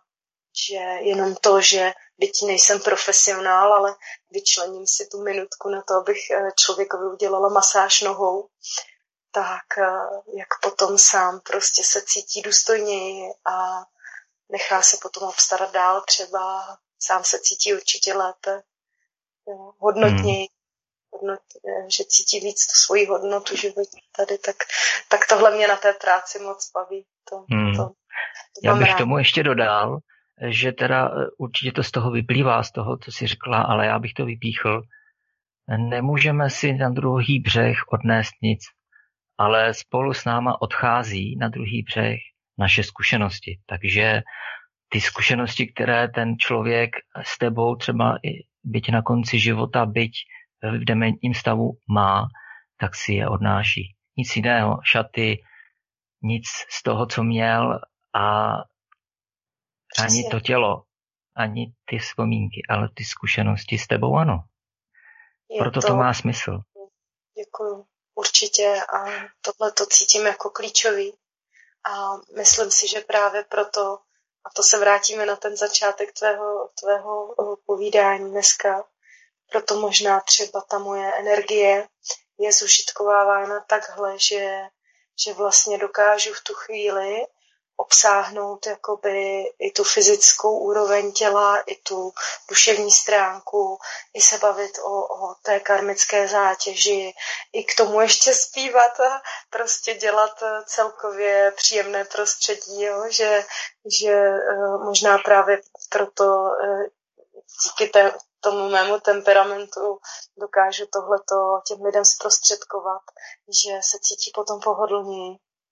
A hmm já jsem si uvědomila, že mm, to je, to je vlastně příležitost i pro můj růst. díky tomu se zvedá i moje hodnota, že někomu pomáhám. Jo. Vlastně ten soucit k druhým lidem mám, tak vlastně uh, to, to, je, to, je to, to je vlastně ten dárek můj potom za to. Takže ta pomoc druhým lidem je určitě jako v mém životě zásadní. A hmm, proto hmm, já bych ještě taky k tomu dodal, pro, pro, promiň, abych eh, nechci, nechci ti skákat do řeči, ale k tomu, co si právě teď řekla, bych eh, ještě vyzdvihnul to, a já myslím, že ty si to uvědomuješ, ale aby to věděli vlastně i ostatní, že ta příprava na odchod a starost o druhé odcházející bytosti je pro tebe také přípravou na tvůj vlastní odchod. Ano. Protože až tam budeš stát, jak jsme četli v tom prohlášení, tak se prostě třeba nebudeš stydět před sebou, protože víš, že nejenom, že jsi došla poznání o tom, jak netrpět v tomto životě, ale ty jsi to nenechala pro sebe. A proto víš, že jsi důstojná bytost. A pak se sebou v té chvíli smrti taky budeš zacházet důstojně. Jo, tak to jsem chtěl jenom zmínit. Jestli si vlastně tohle uvědomuješ. Řekl jsi to moc krásně. Mm, děkuju, že jsi, to, že jsi to zmínil, protože to je právě to, že někdy máme jako tendenci ta svoje poznání třeba upozadovat na základě toho, že to předáváme dál, tak potom třeba jakoby tolik to nevnímat u sebe. Ale jo, určitě v základu, v základu o tom přemýšlím a, a vlastně to vím, že, že to tak je. Ale je to moc hmm. pěkný, že si to zmínil, protože já jsem o tom přesvědčená, že jenom skrze tu pomoc jakoby druhým lidem vlastně vlastně o to víc dodáváme i tu důstojnost i sami sobě. Takže nikdo nemůže říct, že když půjde někomu druhému pomoct, že vlastně o něco přijde. Nepřijde, protože jenom získá. Kdyby hmm. nic jiného, tak eh, jak říká moje dcera, tak kdyby nic jiného, tak získá dobrý pocit. Hmm. Ano, jsi řekla dobře. A mě tam občas ale vždycky u tebe vyskočí, když mluvíš o pomoci nebo o pomáhání, tak on je tam takový automatický program, který mi říká, no, pomáhat to zase jako e, touha pomoci, ale já vím, jak to myslíš, je to prostě jenom názvosloví. Jo, já bych třeba použil, že ty, ty lidi vlastně obdaruješ, jo. Ano. Když já vím, že to moc nepoužíváme v té lidské mluvě, spíš říkáme pomoc, ve skutečnosti je to dár. Jo? To je další takové velké téma eh, v buddhismu je dána. Je vlastně dávání. Jo? A člověk, který je třeba v tom nastavení, kdy je úplně strhávan tím programem a nedokáže se podívat sám na sebe, tak vlastně buddhističtí míši doporučují těmto lidem prostě, aby dávali, protože si tím uh, vlastně jako vylepšou karmu, nebo jak to říct, když to zní zvláštně, ale když už, eh, když už prostě nejsou schopni eh, prohlédnout a skutečně vzít tu zodpovědnost eh, do svých rukou, tak aby až tolik netrpěli, tak dává smysl, když se naučí aspoň dávat. Jo? A to dávání vlastně tak jako by proniká celým tím učením toho Budhy Gautamy. Tam... A mě v tom té souvislosti Promiň, Pepo. Já jenom řeknu, že dávám sám sobě. Vždy. Vždy, ano. ano. Vždy, vždy. Mně v té ano. souvislosti napadlo ještě, že uh, se říká, uh, že to, toho, čeho se ti nedostává, dej prvnímu člověkovi, kterého potkáš. To se mi moc ano. líbí. A já jsem si to uvědomila hodně taky u sebe, že uh, třeba se mi stalo potom, že jsem neuměla přijímat tolik zase. A uh, stalo se mi, že mě docenila, byť je to taková jakože maličkost, ale docenila mě jedna, jedna babička, která prostě zařídila to, že jí někdo koupil bomboněru pro mě, že mi chtěla poděkovat, že jsem pro mě jako pečovatelka. A já jsem to s pokorou přijala, s vděčností a udělala jsem to, že jsem šla a obdarovala jsem celé oddělení. takže, takže uh, jsem si to nenechala zase pro sebe. Jsem to zase rozšířila dál. no, takže... Tak se vytváří synergie Ano. ano, ano, to je úžasný. Já bych ještě zmínil, protože jsme tady mnohokrát naráželi na to téma, eh, že vlastně jak je podstatné prohlédnout vlastně a uznat si, že vlastně ten světský život je utrpení. Tak eh, když ty jsi mluvila o tom poznání, které vlastně předáváš a které je významné pro tu bytost, která vlastně odchází na druhý břeh, tak eh, za sebe bych zmínil čtyři vznešené pravdy, které vyhlásil Buddha Shakyamuni a které vlastně jsou velmi zásadní pro každou bytost. Ta první vznešená pravda říká, že světský život je utrpení a o tom jsme tady dneska vlastně celou dobu mluvili. Ten světský život. Eh, běžný, běžný život tady u nás v, té, v, tém, v tomto karmickém poli.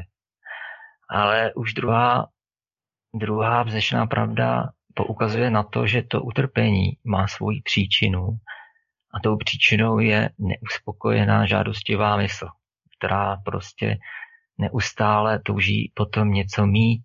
A aby mohla něco mít, tak taky touží být já. A toto já chci mít. A v tom je ta zacyklenost toho utrpení. Ale třetí vznešená pravda nabízí odpověď a ta, ta říká, že utrpení se dá zastavit. A ta poslední, čtvrtá, už je vlastně takový praktický návod, který vlastně Buddha eh, prohlédl a o který se vlastně podělil s námi a za to je mu velký dík, protože je to, to přesně to, co by měl každý, než odejde na druhý břeh, vědět. Je, souvisí to se soucitem, protože Buddha tím vlastně říká člověče, jdi střední cestou a nemyslí tím uh, průměrnou cestu, anebo přesně poloviční, nebo přesně v půlce, nebo průměrnou cestu, ale on tím říká, nikdy ve svém životě si neber na sebe víc, než si schopný unést, ale taky nemí. Měj se sebou ten soucit, že nebudeš ignorovat sám sebe a že vždycky se naložíš přesně tolik, kolik ta situace vyžaduje, aby si eh, nesl. To je soucit k sobě. Ne, nevyvíjet na sebe tlak a zároveň, že musím, ale zároveň vědět, že ta možnost tady je a pokud teda jsem zodpovědný za to, co dělám, tak eh, bych teda něco asi dělat měl. Takže ta, ta čtvrtá poslední stezka, té se říká vlastně osmidílná, osmidílná stezka. Je to vlastně dharma čakra, takový ten znak buddhismu s tím kolem, kde je osm paprsků, a které představují osm vlastně stezek, které by měl člověk postupně rozvíjet, tak aby vlastně přišel, přišel tomu, uh, že ukončí to utrpení, které je psychologické pouze. Jo, takže vlastně ty stezky jsou rozdělené do třech stezek, stezka moudrosti, mravnosti a soustředění, kdy vlastně rozvíjíme správné chápání, myšlení, správná a správnou mluvu, správné konání, správné živobytí, správnou snahu, správnou dělost a správné soustředění. A ono to správné může být zavádějící, ale vlastně to znamená pravé nebo moudré. Mm. Jo, nebo takové, jaké má prostě být jak jsme mluvili o tom, o té takovosti, tak je to prostě právě takové chápání a právě takové myšlení. A rozvíjením těchto uh, kvalit se vlastně uh, stává bytost takto jdoucím, o tom už jsme také mluvili. Měla bys k tomu něco? Setkala jsi se vlastně s, s tou stezkou a pracuješ s ní? Já mě to, mě to, mě to přišlo úplně jak meditace, já jsem se úplně tak uklidnila to ne, že, že eh, je to, je to nádherný, je to, to poznání Budhy je prostě opravdu už jenom to, když to, když to říkáš, tak, eh, tak to navozuje takový klid, že už vlastně ani potom jakoby nemůže přijít žádná ta lítost z toho, že, že třeba už eh, ten Mejdan tady nebude. že, že vlastně toho osvícení můžeme vlastního dojít. A že už opravdu trpět nepotřebujeme, že nemusíme, že kdo, kdo to prohledne, tak, tak vlastně zjistí, že v tom je ta, v tom je ta, v tom je ta možnost právě toho v té bolesti nežít. A pak podle mě i mm, díky tomu vlastně se i vzdá toho, proč se znovu zrozovat, že? proč uh, pořád jakoby, a díky tomu zase se vzdá té touhy po tomu trpení znova a znova. Mm-hmm. Že vlastně už to fyzické tělo naše je důkazem toho, že jsme si zase přáli trpět. Ano, ano, to už jsme tady zmiňovali, je to tak.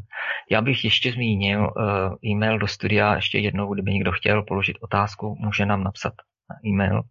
Ten e-mail je vzájemná úcta svcs.hotmail.com Kdo by chtěl přímo do živého vysílání, to jsem si tady někde napsal, protože si to nepamatuju, už to vidím, 603 370 842 dobře, já bych se zeptal. Měl jsem tu připravenou otázku a na tebe. Je tu ještě něco, určitě je, eh, těch věcí víc, na kterých jsi třeba lpěla dříve a mm, bojovala si s tím.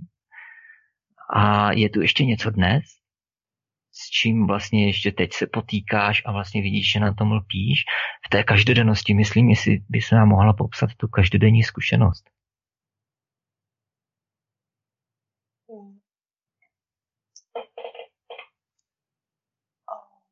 Asi to souvisí s tím soucitem. Že někdy si vytvářím třeba nějaké domněnky, že eh, to možná i souvisí jakoby vlastně s tím, jestli jsem třeba unavená nebo v, jaké, v jakém rozpoložení sama jsem, tak uh, občas ještě se jakoby přistihnu, že jdu do těch starých programů, uh, že uh, ale teď, teď mě k tomu napadá, že na tohle mi nejvíc pomáhá vést pořád se sebou takový vnitřní dialog.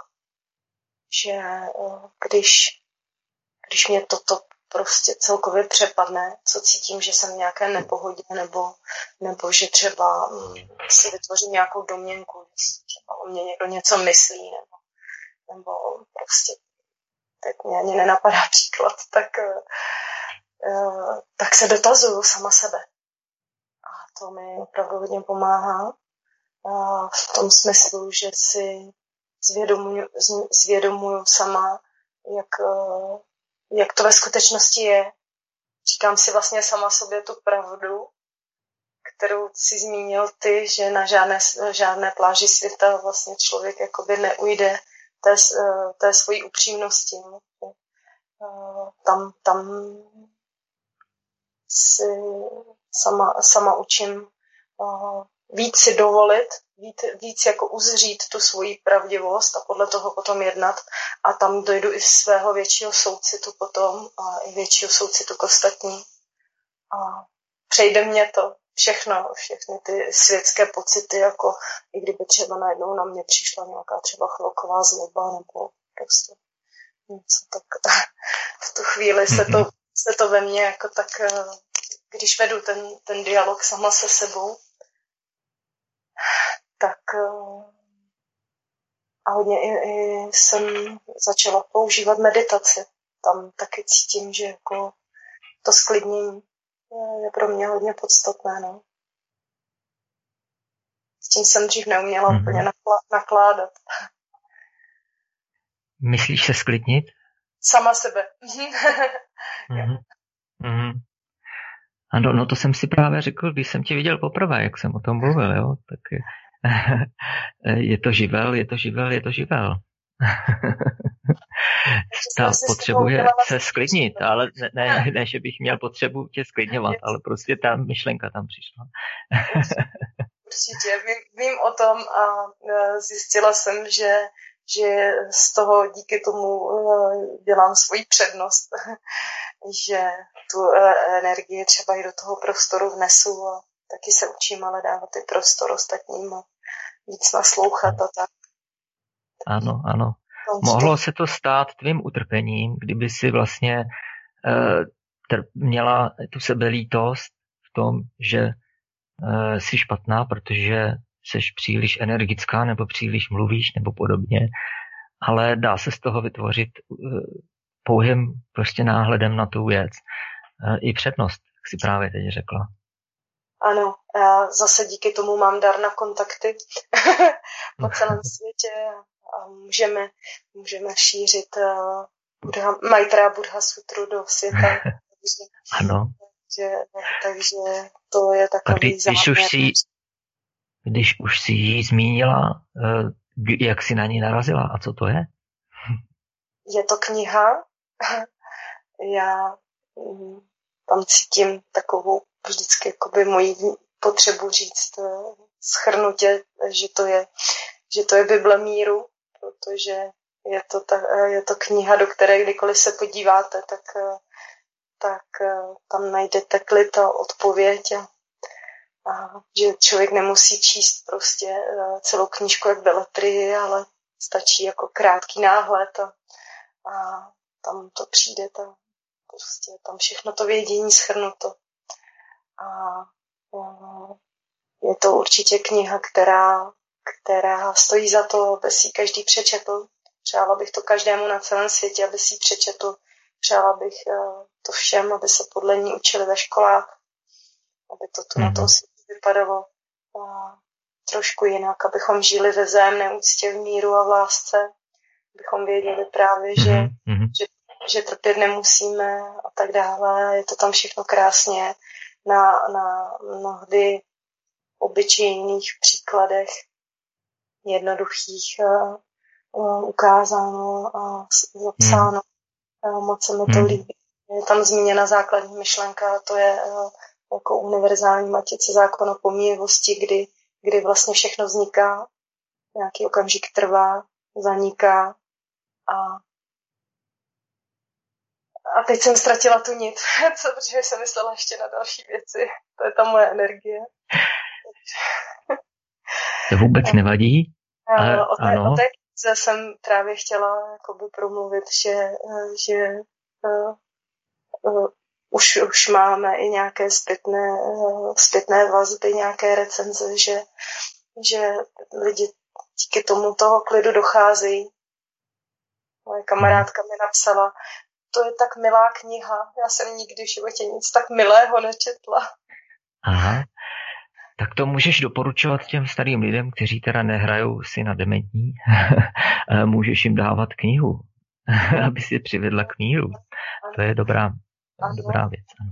Dokonce, dokonce se znám i s jedním knězem, který, který eh, teď vlastně v tom zařízení je a eh, jsme domluveni, že mu budu z té knihy přečítat, takže, mm-hmm. že takže určitě. Jo, jak řekl náš společný kamarád Pedro, prostě to je kniha, kde je to řečeno bez nějaký příměsi mysticismu nebo nějakých eh, ezobludů a já nevím, dramat a čehokoliv okolo.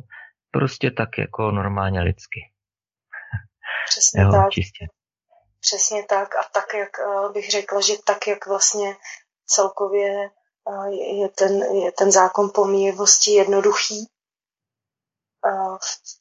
tak v té jednoduchosti v té, je ta nádhera i té knihy, že takhle prosté to je a přitom si z toho hmm. my děláme, nebo my, prostě bytosti si z toho dělají mnohdy složitosti, že jo? Protože chceme trpět. ano, ano, já musím za sebe říct, že teda uh, čtu ji asi po čtvrté, tak už jsem párkrát přečetl, ale a, zpočát, a to proto, že jsem prostě zpočátku měl trošku problém s tím právě s tou jednoduchostí přímočarostí, až s takovým jako matematickým analytickým uvažováním, protože já jsem spíš ten pravohemisférový a přes ty jako symbolické věci. A, takže já jsem se musel jako přenastavit právě do té obyčejnosti. jo, kdy vlastně už e, já jsem tam hledal ty dramata a vlastně ty příběhy a oni tam nebyli. jo, tak e, tohle to mi i vlastně pomohlo, ať přečtení té knihy mi to pomohlo v tom e, podívat se právě i tímto jazykem e, té logiky e, na tu věc, že nemusím pořád čekat na nějaký synchronicity, že ono to je docela všechno tak jako e, srozumitelný. Určitě a já to třeba mám tak, že když, když si tu knihu čtu, tak se někdy zaseknu třeba na třetí větě a hodinu si potom hloubám nad tou větou. takže, eh, takže vlastně ani nepokračuju třeba a rozvíjím si dál ty svoje, eh, ty svoje myšlenky a, a vlastně poznání a díky tomu a třeba z toho další dva dny čerpám a pak se zase k té knize vrátím. A, takže já to prostě přirovnávám opravdu. Pro mě je to ekvivalent jako Bible úplně. Mm-hmm. Nacházím tam úplně stejnou duchovní útěchu. Takže mm-hmm. dokonce vyšší, protože tam, tam nechci jako porovnávat nebo tak, ale, ale pro mě je to jakoby srozumitelnější v tom smyslu právě té prostoty a, a té, té jednoty. Tak, tak to se mi líbí. Mm. To. Jo, já bych ještě uh, dodal, jak jsem mluvil o té synchronicitě, uh, aby aby někdo nebyl dojmu, že mám něco proti synchronicitám, ne, to naopak. Spíš jde o ten takový ten dnes, dnešní době je to moderní, ten hon za synchronicitami. A já jsem se ho taky účastnil, takže vím, o čem mluvím. Ale ve chvíli, kdy máte to vidění do povahy reality, tak vy vlastně vnímáte všechno synchronně. To znamená, že synchronicita je všechno to už si nemus, nemáte potřebu vybírat z té skutečnosti věci, které jsou jako, že synchronicita, ty ostatní, to je jenom tak jako trapný nějaký bytí tady a, a počkáme si na další synchronicitu, která nás zase někam navede a, a jako, že to budou naši ukazatele a tak dále. A já jsem to, to, to takto žil a můžu říct, že je to užitečné v určité fázi té seberealizace. Je to užitečné, když opravdu nevidíš, tak vidíš jenom ty silné věci, které můžou chodit skrze ty synchronicity, ale zase nelpět, už jsme o tom lpění tady mluvili, neujet si na tom, nefetovat synchronicitu a nějaký bludy. Jo, tak asi takhle. Uh, já bych teda přešel k další otázce, jestli nemáš něco k tomu ještě. Určitě povídej. Mě zajímá současná situace a ty, protože korona nějakou dobu už tady je. Jak to vnímáš ty? Jak to vnímáš u těch starých lidí? To je velké téma. Mám to, mám to tak, že tam zase přichází téma strach.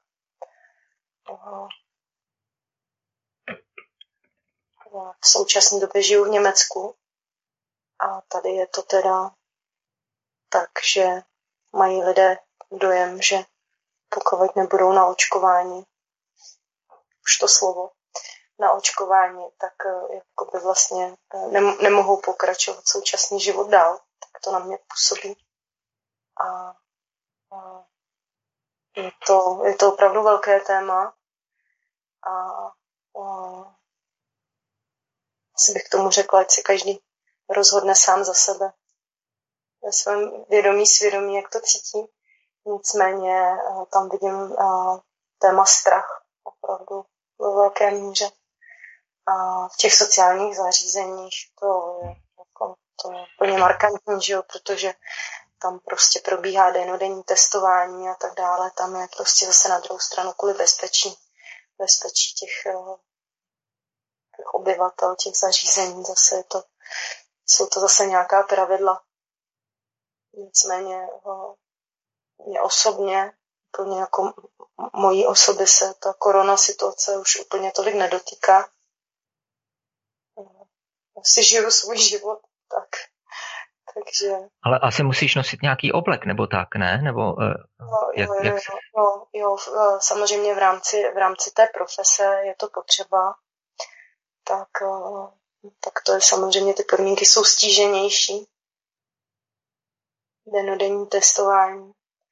A pocituješ i takovou tu izolovanost, že, že lidi prostě už jako ani nechodí k takové jako blízkosti k sobě, a... drží si větší odstup a, a tak jako mají mezi sebou ty hadříky a tak. Určitě, akorát teď se ta situace mění tím, že e, spousta lidí si myslí, že tím, že e, jsou po očkování, že jakoby jsou spaseni. Takže třeba už jakoby se tak jako nechovají úplně s odstupem, jako to bylo ještě před, e, před tím očkováním. Nicméně mm, uh, vidím tam uh, dost velkou obtíž v tom, že ten sociální kontakt chybí těm seniorům, že, že vlastně ti lidé jsou jenom v rámci teď té své komunity v, té, v tom zařízení, ale nemohou se uskutečňovat že fyzické návštěvy a tak. A uh, tak uh, to pro ty lidi je těžší, že ten uh, pořád eh, ten sociální kontakt prostě ještě, ještě má eh, velkou úlohu eh, v životě lidí. Že seniori že jo, nežijí online životem jako my mladší generace, takže, takže tam vlastně ten kontakt jediný je s tím personálem, který o ně pečuje, anebo s ostatními z toho zařízení. Takže je to náročnější a možná proto se ten strach prohlubuje a celkově jako takovéhle eh, pocity těch lidí eh, jsou, jsou potom prostě jiný, no, nebo maximálně si zavolají, že s rodinou a někdo taky nemůže. Že třeba mm-hmm. Jako nekom, zrovna třeba nekomunikuje, nemluví nebo takhle, ale byli zvyklí ty lidi, že, že za nimi chodila rodina, jo. Takže ta rodina a ta, ta důležitá úloha té rodiny je samozřejmě jako důležitá v životě člověka. No. To tam, to tam hodně vidím. Nicméně já teda eh, zmíním, že to byla jenom taková krátkodobá zkušenost pro mě a v současné době se už budu věnovat jenom srdci darmy a, a teď plánuji eh, nějakou cestu zahraniční, takže, takže eh, tuhle tu zkušenost opouštím, ale ráda bych si ji v rámci i jiné, jiné země, protože dřív jsem to vyzkoušela v Čechách, teď v Německu a ráda bych tuhle zkušenost zakusila aspoň jako dobrovolník třeba v Ázii, abych viděla, jak to v takových zařízeních funguje i jinde. A třeba přinesla něco od tamtud do Evropy, nebo naopak z Evropy do Ázie, třeba v rámci těchto pomáhajících a pečujících profesí, takže to je taková jedna z nich, jako teď kromě, eh, kromě šíření Maitra a Buddhy Sutry a, a vlastně darmy, tak je to pro mě teď taková cesta. Mm-hmm. Takže a myslíš, že ta situace by mohla být lepší než v tom Německu, třeba někde v Ázii, nebo to není ten důvod?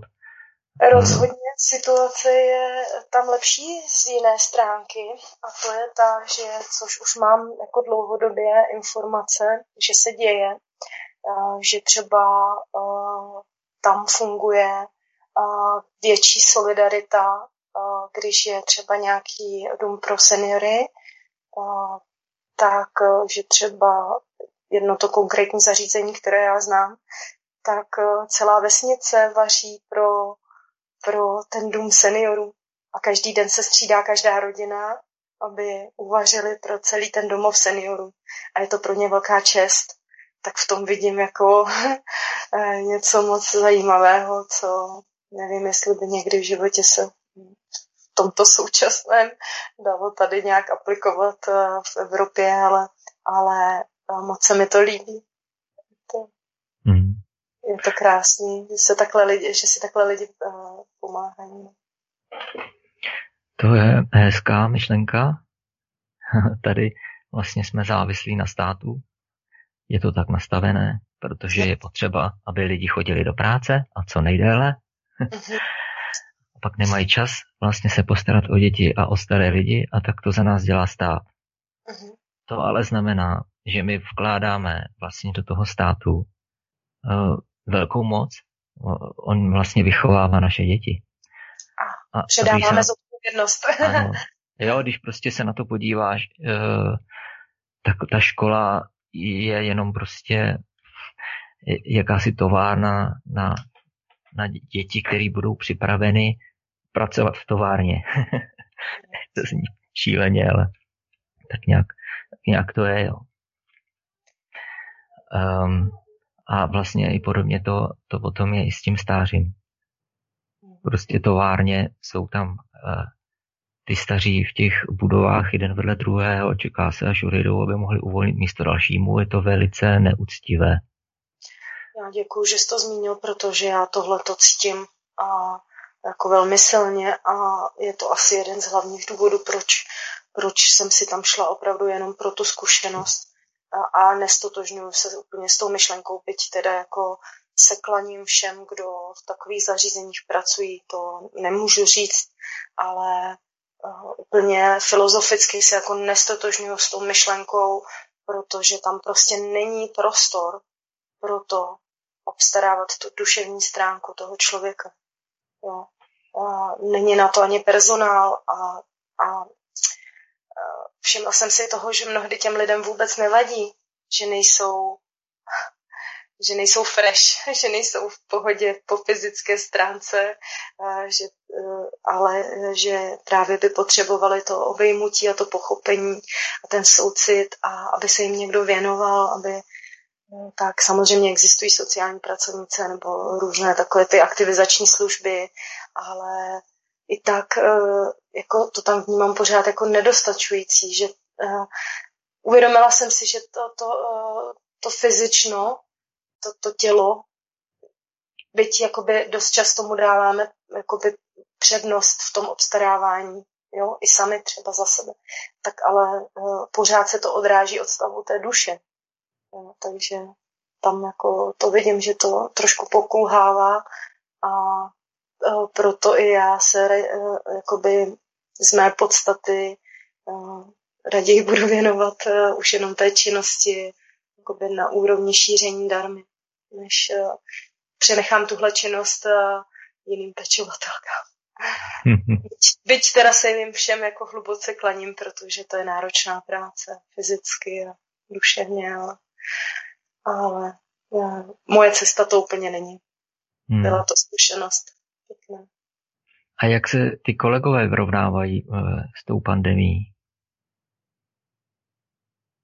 Mm,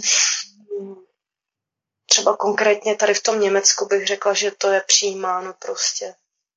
Mm, tak jako, že to tak je a mm, nějak bych řekla, že možná je to asi taky tím tou dlouhodobostí už, že, že lidi to prostě berou tak, jak to je a, a jako ne, neřeší to nějak extra.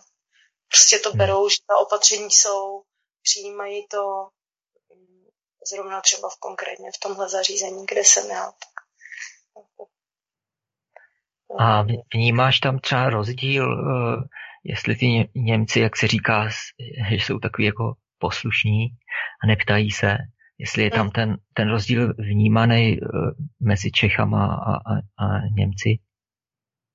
Nebo Čes, nejenom Čechama, Čechoslovákama, Moravákama. Tak vlastně tady teď probíhá taky lockdown, že jo? takže jakoby nemůžu třeba ani jakoby moc být někde úplně jako mezi lidmi mimo, mimo to zařízení, ale uh, mimo tu moji práci, ale, ale takže ani nevím úplně přesně, jako nakolik, nakolik třeba lidi eh, vyjadřují nesouhlas.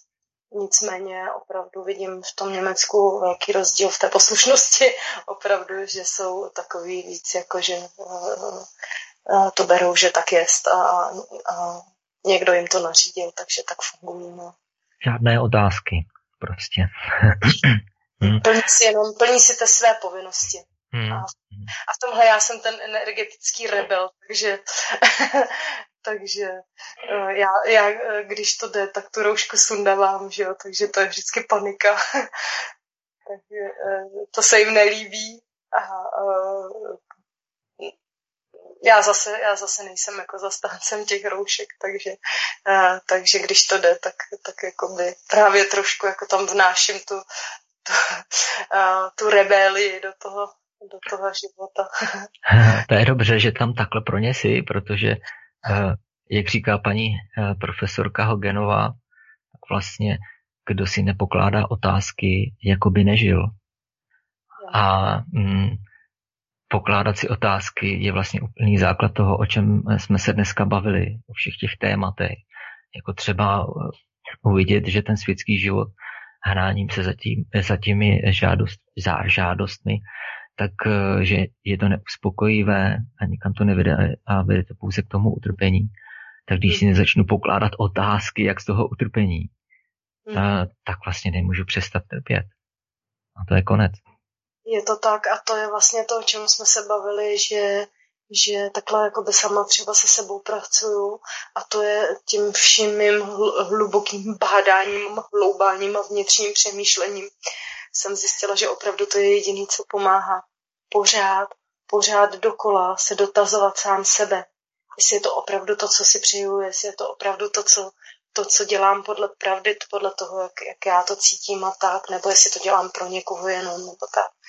A mně na to napadá zase eh, nádherná myšlenka, kterou zmínil Buddha Gautama. Nakládejte s nimi slovy jako se zlatem. Rýpejte do nich, přetavujte je, zušlechťujte je.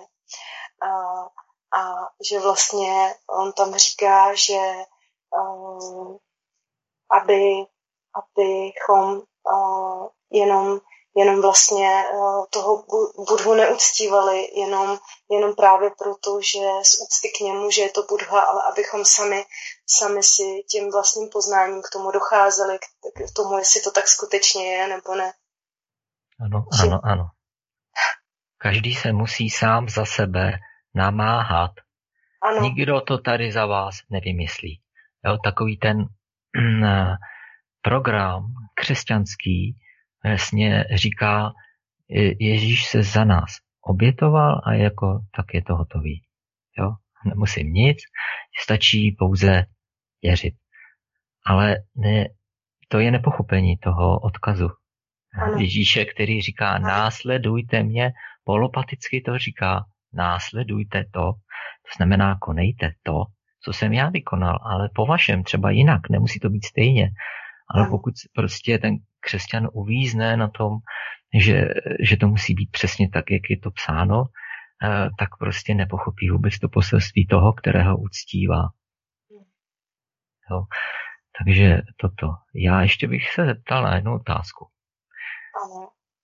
Jsem si všiml, že máš v e-mailu důvěrník Boha, zavináč něco. Prosím tě, jak to myslíš? Ano. Vlastně je to eh, takový celkem nový projekt, protože to navazuje na to, že vlastně tu zkušenost už nebudu vykonávat eh, jako pečovatelka někde v zařízení, ale, ale ráda bych, aby se to tohle vlastně Teď mě zase napadlo to slovo pomáhání. Tak teď ano. Klidně to řekni, jen to řekni, jak to říká náš politik. Si k tomu řekl krásný jiný slovo, obdarovávání. Ano. Mohla obdarovávat více lidí a nejenom já, ale i třeba eh, s eh, někým, kdo by se rád ke mně připojil. Tak eh, právě proto mě napadla myšlenka, když je dneska taková online doba, tuto, tu, toto obdarovávání dopřát eh, více lidem v online světě a to v rámci teda toho projektu Důvěrník Boha a to ne proto, že si hraju na, na nějakého na nějakého důvěrníka Boha, ale vlastně je to o tom, že to je, že to je důst, jakoby vlastně to důstojné doprovázení, že to je prostě ta já jsem totiž, mě teď naskočilo rovnou, že jsem chtěla říct, to je zase to moje přeskakování, že jsem rovnou chtěla říct, že vlastně toto vzniklo i jako v německé verzi, v anglické a ve slovenské verzi. A vlastně jde o to, že to je, že to je jakoby eh, to důstojné doprovázení, i ta příprava právě po té duchovní stránce, i právě to předání darmy eh, lidem právě, že na té poslední cestě a nejenom nejenom uh, samotnému, samotné té bytosti, která uh, se na, takto může připravovat, ale uh, je to o tom, že třeba poskytovat následnou péči i rodině, nějakou duchovní.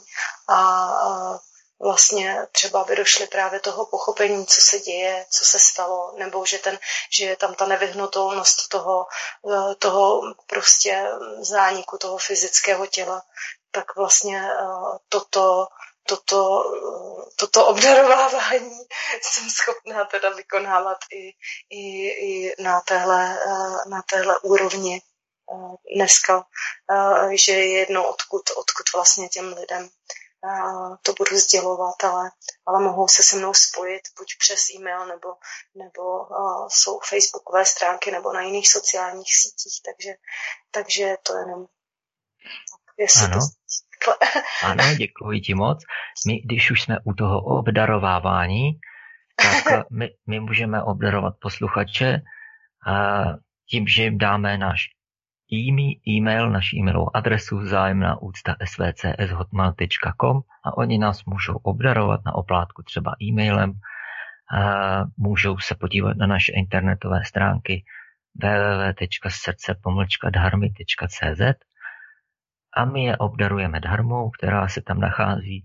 Můžete nás poslouchat, naš, naše, naše vysílání na YouTube kanále, i starší pořady na kanále Vzájemná úcta, Můžete se podívat i na kanál Srdce Dharmy. Máme facebookovou stránku, vzájemná úcta facebookovou stránku Srdce Dharmy, tam nás taky najdete.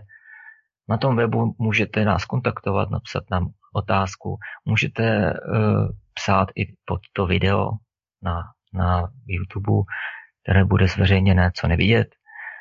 A tak vůbec zapojte se, prostě nemlčte, protože má cenu opravdu začít o tom mluvit. Co si o tom myslíš, Bí? Myslím si o tom to, že uh, i přesto, že je to důvěrné téma, proto je tam to slovo důvěrník, a je to intimní téma, stejně tak jako povídání o, o darmě je dost intimní, protože se to opravdu týká niternosti člověka, uh, nebo prostě lidské bytosti, tak, uh, tak je ale potřeba právě o tom mluvit a a když nemluvit s ostatními, tak aspoň se sebou. A někde začít. Někde začít. A tu odpovědnost vlastně si převzít. A ne, nejsme stromy, aby jsme zůstali stát na místě. Tak, eh, tak eh, tohleto myslím si, že si řekl krásně, že může kdokoliv eh, se přidat a kdokoliv pomoct. Budeme jedině rádi, protože Aha čím víc, víc nás bude, kteří, kteří tohle prohlédnou a, a ten vhled budou mít, tak, tak pomůžou i ostatním, nejenom sobě. Obdarují ostatní. A ano. tím pádem sebe. Tím pádem sebe. A nezištně. Víš, jako. Ano, jak řekl, řekl dobře Pepa, obdarováváte sebe tím, že darujete. A to je velký vlastně požehnání, který dáte sami sobě. Je to krásné. Ano. Dobře, já, já bych ti chtěl, Bianko, poděkovat za všechno, co děláš pro bytosti eh, na všech úrovních. Děkuji ti za dnešní pořád. Bylo nám tady s tebou pěkně, aspoň za sebe to můžu říct. Moc hezké povídání. A my za chvíli budeme předávat studio, takže jestli ještě něco máš na srdci, tak můžeš mluvit. Já mám na srdci to, že bych chtěla taky moc poděkovat a, a opravdu bych si moc přála, aby každý začal tím obdarováváním právě sám sebe. A skrze to obdarovávání sám sebe právě může obdarovávat i ty ostatní a pak se to zase krásně vrátí a tam, tam se mi ta cykličnost líbí. tam je to moc Moc vám všem děkuju, moc si toho vážím. A Taky děkuju. Chci vás šířit dál. Dobře, děkuju Pepovi, že tady s náma celou dobu byl a bděl nad námi. Děkuju moc, Pepo. Já, ta, já taky teda děkuji a děkuji posluchačům, děkuji všem a už pouštím znělku. Hezký večer. Ahoj. Ahoj. Hezký večer.